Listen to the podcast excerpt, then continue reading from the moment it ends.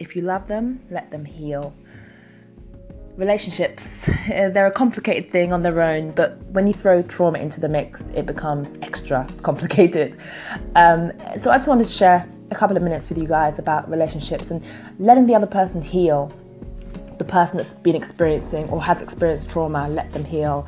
Um, and sometimes, you know, a lot of the time, sorry, that involves giving them space. I mean, it's a difficult thing when you're on a healing journey uh, to be uh, involved with someone wholly when you don't know yourself, uh, you're, you don't love yourself, all of these things.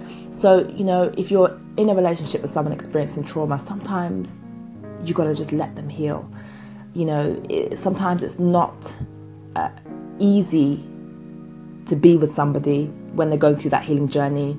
And sometimes you've got to give them space.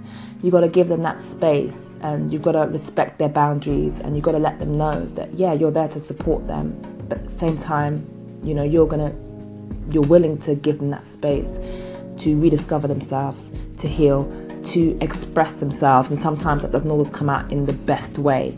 But, you know, it's something that you've got to give someone who's going through trauma, who has been through trauma, and who is deliberately and, and bravely facing their issues and saying, Yeah, I'm going to do whatever it takes to heal.